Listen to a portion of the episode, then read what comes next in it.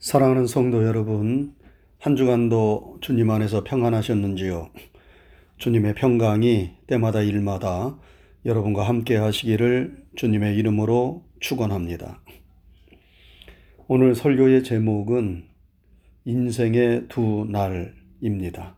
한번 따라 하시지요. 인생의 두 날.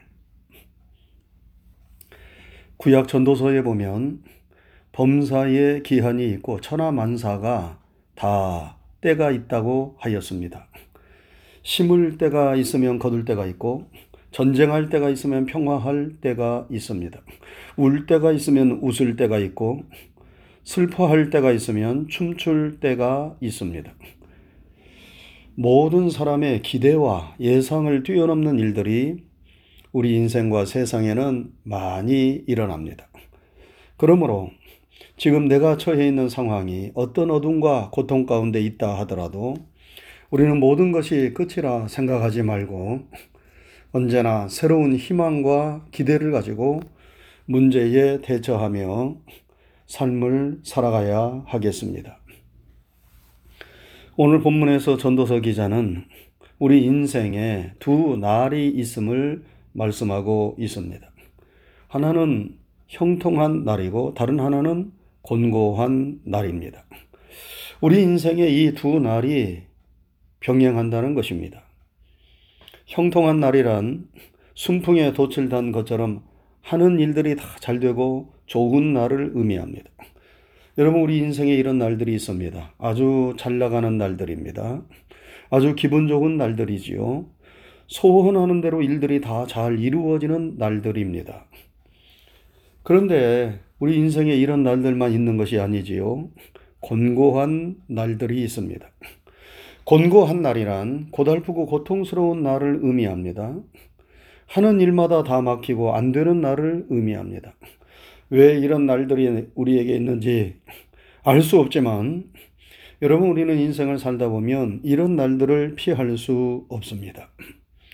하나님께서는 이 두 날을 우리 인생에 병행하게 하셨습니다. 여러분, 우리가 지나온 삶을 돌이켜봐도 그렇지 않습니까? 우리에게 항상 형통한 날만 있었던 것이 아닙니다. 사방에 꽉 막혀 어디로 가야 할지 출구가 보이지 않는 그런 어두운 때가 있었습니다. 살기보다는 죽는 것이 더 좋다고 생각되어진 때도 있었습니다. 그러나 그런 공고한 날만 있었던 것도 또한 아니지요. 뜻하지 않게 좋은 일들이 겹쳐서 사는 것이 너무 기쁘고 감사하고 즐거운 그런 날들도 또한 많았습니다. 세상 날씨에도 좋은 날과 굳은 날이 있습니다. 항상 좋은 날만 있으면 땅이 사막이 된다는 말이 있지요. 햇볕이 쨍쨍 내리쬐는 좋은 날들도 있어야 하지만 때론 비도 내리고 바람이 부는 날도 있어야 합니다. 그래야 메마른 땅에 새싹이 돋고 생명이 자라게 됩니다. 하나님께서는 우리에게 필요하기 때문에 때로 형통한 날을 주시기도 하지만 때로 곤고한 날을 허락하시기도 하시는 것입니다. 이 인생의 두 날을 맞이할 때에 우리가 어떠한 자세를 취해야 합니까? 전도서 기자는 바로 그것을 우리에게 가르쳐 주고 있습니다. 먼저 형통한 날에는 기뻐하라 하였습니다. 여러분 모든 일들이 우리의 생각대로 우리의 뜻대로 다 잘 풀려져 갑니까? 앞길이 평탄하고 형통합니까? 그러면 기뻐하고 즐거워하라고 성경은 말씀합니다. 우리가 기뻐하고 즐거워하는 것은 하나님의 뜻입니다. 사도 바울은 주 안에서 기뻐하라. 내가 다시 말하노니 기뻐하라. 말씀하였습니다. 항상 기뻐하라. 쉬지 말고 기도하라. 범사에 감사하라. 이는 그리스도 예수 안에서 너희를 향하신 하나님의 뜻이니라 말씀하였습니다. 여러분, 하나님은 우리가 잔뜩 찌푸린 날씨처럼 우울하게, 우중충하게 살기를 결코 원치 않으십니다. 늘 주님 안에서 기쁨과 평안을 누리며 살기를 원하십니다. 그런데 우리가 인생을 살다 보면 늘 기뻐하고 즐거워하며 산다는 것이 말처럼 쉽지 않습니다. 웃기보다는 무슨 심각한 고민이 있는 사람처럼 늘 인상 쓰며 살기가 쉽습니다. 세상에 웃을 일이 별로 없는데 어떻게 웃고 기뻐할 수 있느냐고 항변합니다. 그 말이 한편으로는 맞습니다. 별로 웃을 일이 없는데 너무 기뻐하고 평안해 보이면 이상해 보일 수도 있습니다. 그러기에 힘들고 어려운 일을 만나면 슬프고 우울해지는 것을 우리가 피할 수 없지만 웃는 일이 생기면 실컷 웃어야 합니다.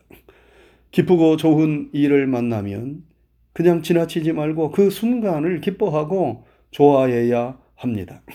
왜냐하면 그날 그 순간은 다시 우리에게 돌아오지 않기 때문입니다. 헤르만 헤세는 이렇게 말했지요. 인생은 짧다. 그런데 그 짧은 인생을 숱한 고생, 숱한 술책, 숱한 낭비 때문에 망쳐버리고 괴로운 것으로 만들어 버렸다. 얼마간의 즐거운 시간, 얼마간의 따뜻한 여름날, 얼마간의 따뜻한 여름밤이나마 마음껏 마시고 마음껏 맛보고 싶다. 여러분, 우리 인생은 짧습니다. 짧은 인생을 우리는 대부분 고민하고 번민하며 슬프고 우울하게 보냅니다. 우리는 그래서는 안 됩니다. 짧은 인생 속에서 순간순간 주어지는 기쁨의 순간들, 행복한 순간들을 우리는 놓치지 말고 그것들을 즐기며 살아야 합니다. 헤르만 헤세처럼 여름의 따스한 햇살을 맞으며 밤하늘을 아름답게 수놓는 별들을 바라보며 그것을 즐기며 행복을 맛보아야 합니다. 여러 가지 피곤하고 고달픈 일들이 많이 있다 하더라도 그윽한 커피 향기를 음미하며 커피 한 잔의 여유를 가지며 기뻐할 줄 알아야 합니다. 여러분 형통한 날을 만났습니까? 모든 일들이 평탄하고 뜻대로 잘 되어가고 있습니까?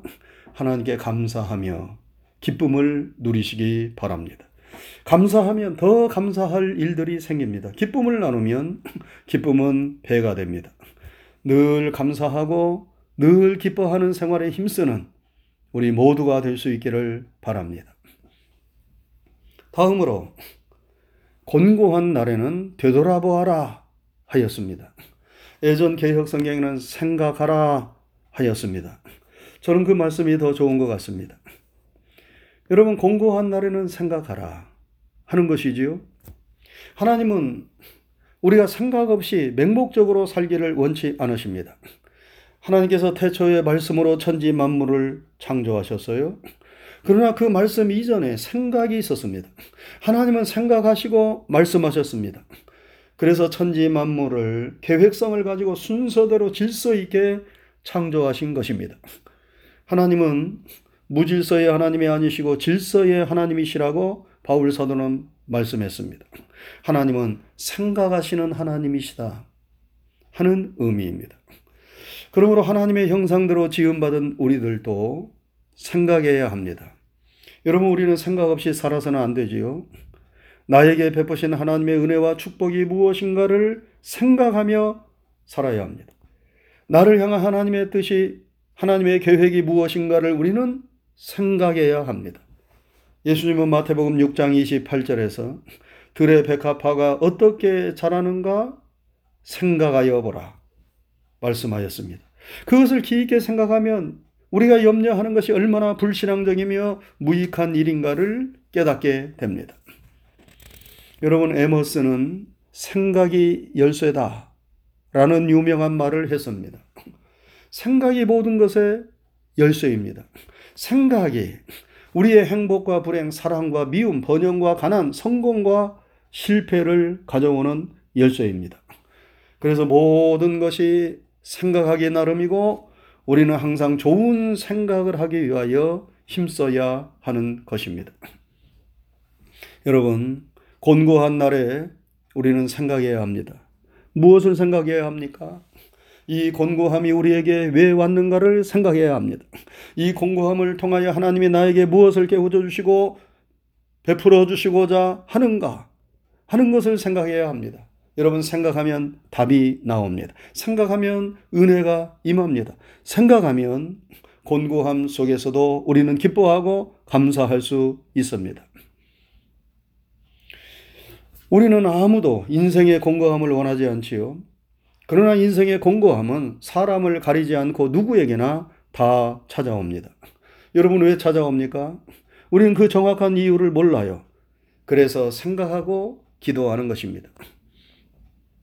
어떤 경우에는 우리를 겸손케 하기 위하여 이 공고함이 찾아오기도 합니다.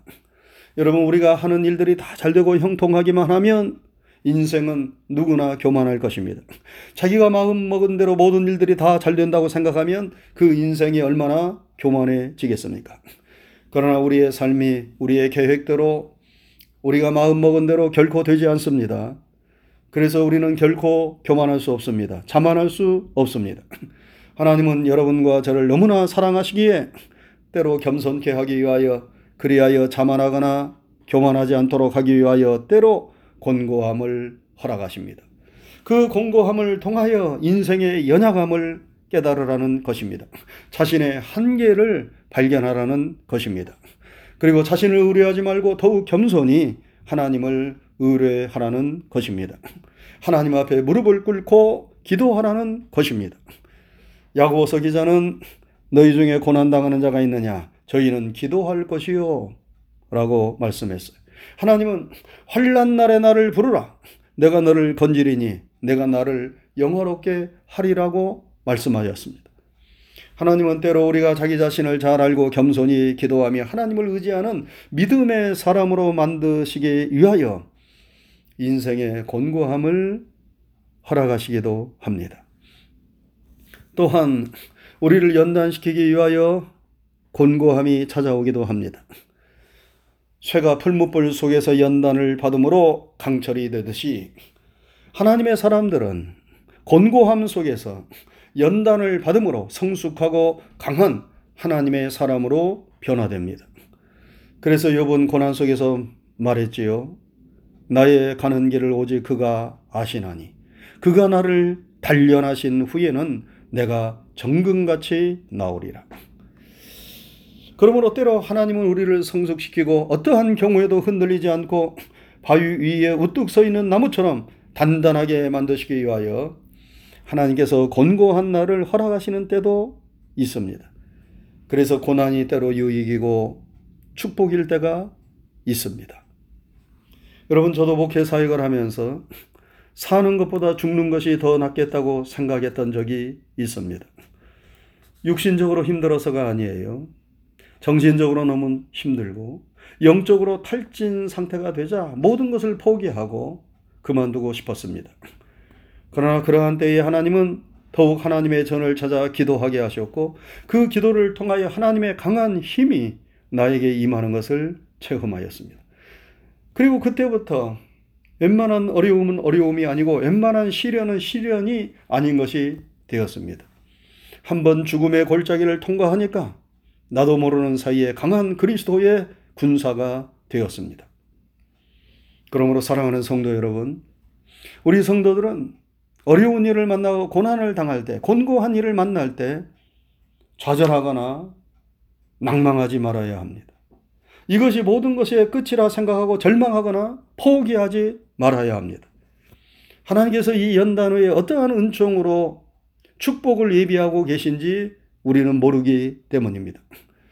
하나님은 하나님을 사랑하는 자, 그 뜻대로 부르심을 입은 자에게 모든 것이 합력하여 선을 이루게 해 주신다고 약속하셨습니다. 하나님은 하나님의 사람들에게 슬픔이 변하여 춤이 되게 하시고 배옷을 벗기시고 기쁨으로 띠를 띄워 주신다 약속하셨습니다. 이 약속의 말씀을 믿고 우리가 인생의 공고함을 만났을 때 우리는 항상 좋은 생각, 긍정적인 생각, 믿음의 생각들을 하는데 힘써서 하나님 안에서, 믿음 안에서 인생의 역전을 이루어야 하겠습니다. 그렇다고 해서 우리가 일부러 공고함을 자처할 필요는 없지요. 마더 테레사 여사는 언제나 이런 기도를 드렸다고 합니다. 하나님, 당신은 제가 감당할 수 없는 시험을 결코 주시지 않을 것입니다. 그러나 당신이 저를 너무 믿을까 걱정입니다. 우리가 공고한 날을 만날 때 마더 테레사처럼 이런 기도를 주님께 드려도 주님은 기뻐하시지 않을까 생각해 봅니다. 하나님께서 우리에게 곤고한 날을 주시는 데에는 다 뜻이 있습니다. 여러분, 곤고한 날에는 생각하시기 바랍니다. 그리고 겸손히 주님을 더 의지하시기 바랍니다. 기도에 힘쓰시기 바랍니다. 하나님의 선하신 뜻을 믿으며 인내하고 감사하시기 바랍니다. 곤고한 중에서도 주님의 풍성한 은혜가 우리에게 임할 것이고 곤고함을 이길 수 있는 성령의 능력이 우리에게 부어질 것을 믿습니다.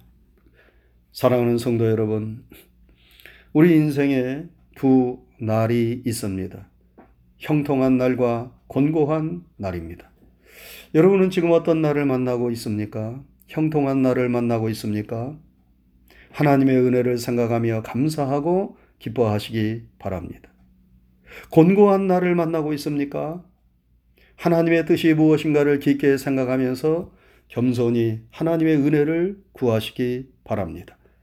하나님은 이 모든 날들을 통하여 우리를 성장시키시고 성숙하게 하시며 범사에 합력하여 선을 이루어 주심으로 가장 복된 길로 여러분과 저를 인도해 주실 것을 믿습니다. 기도하겠습니다. 거룩하신 하나님 아버지 감사합니다.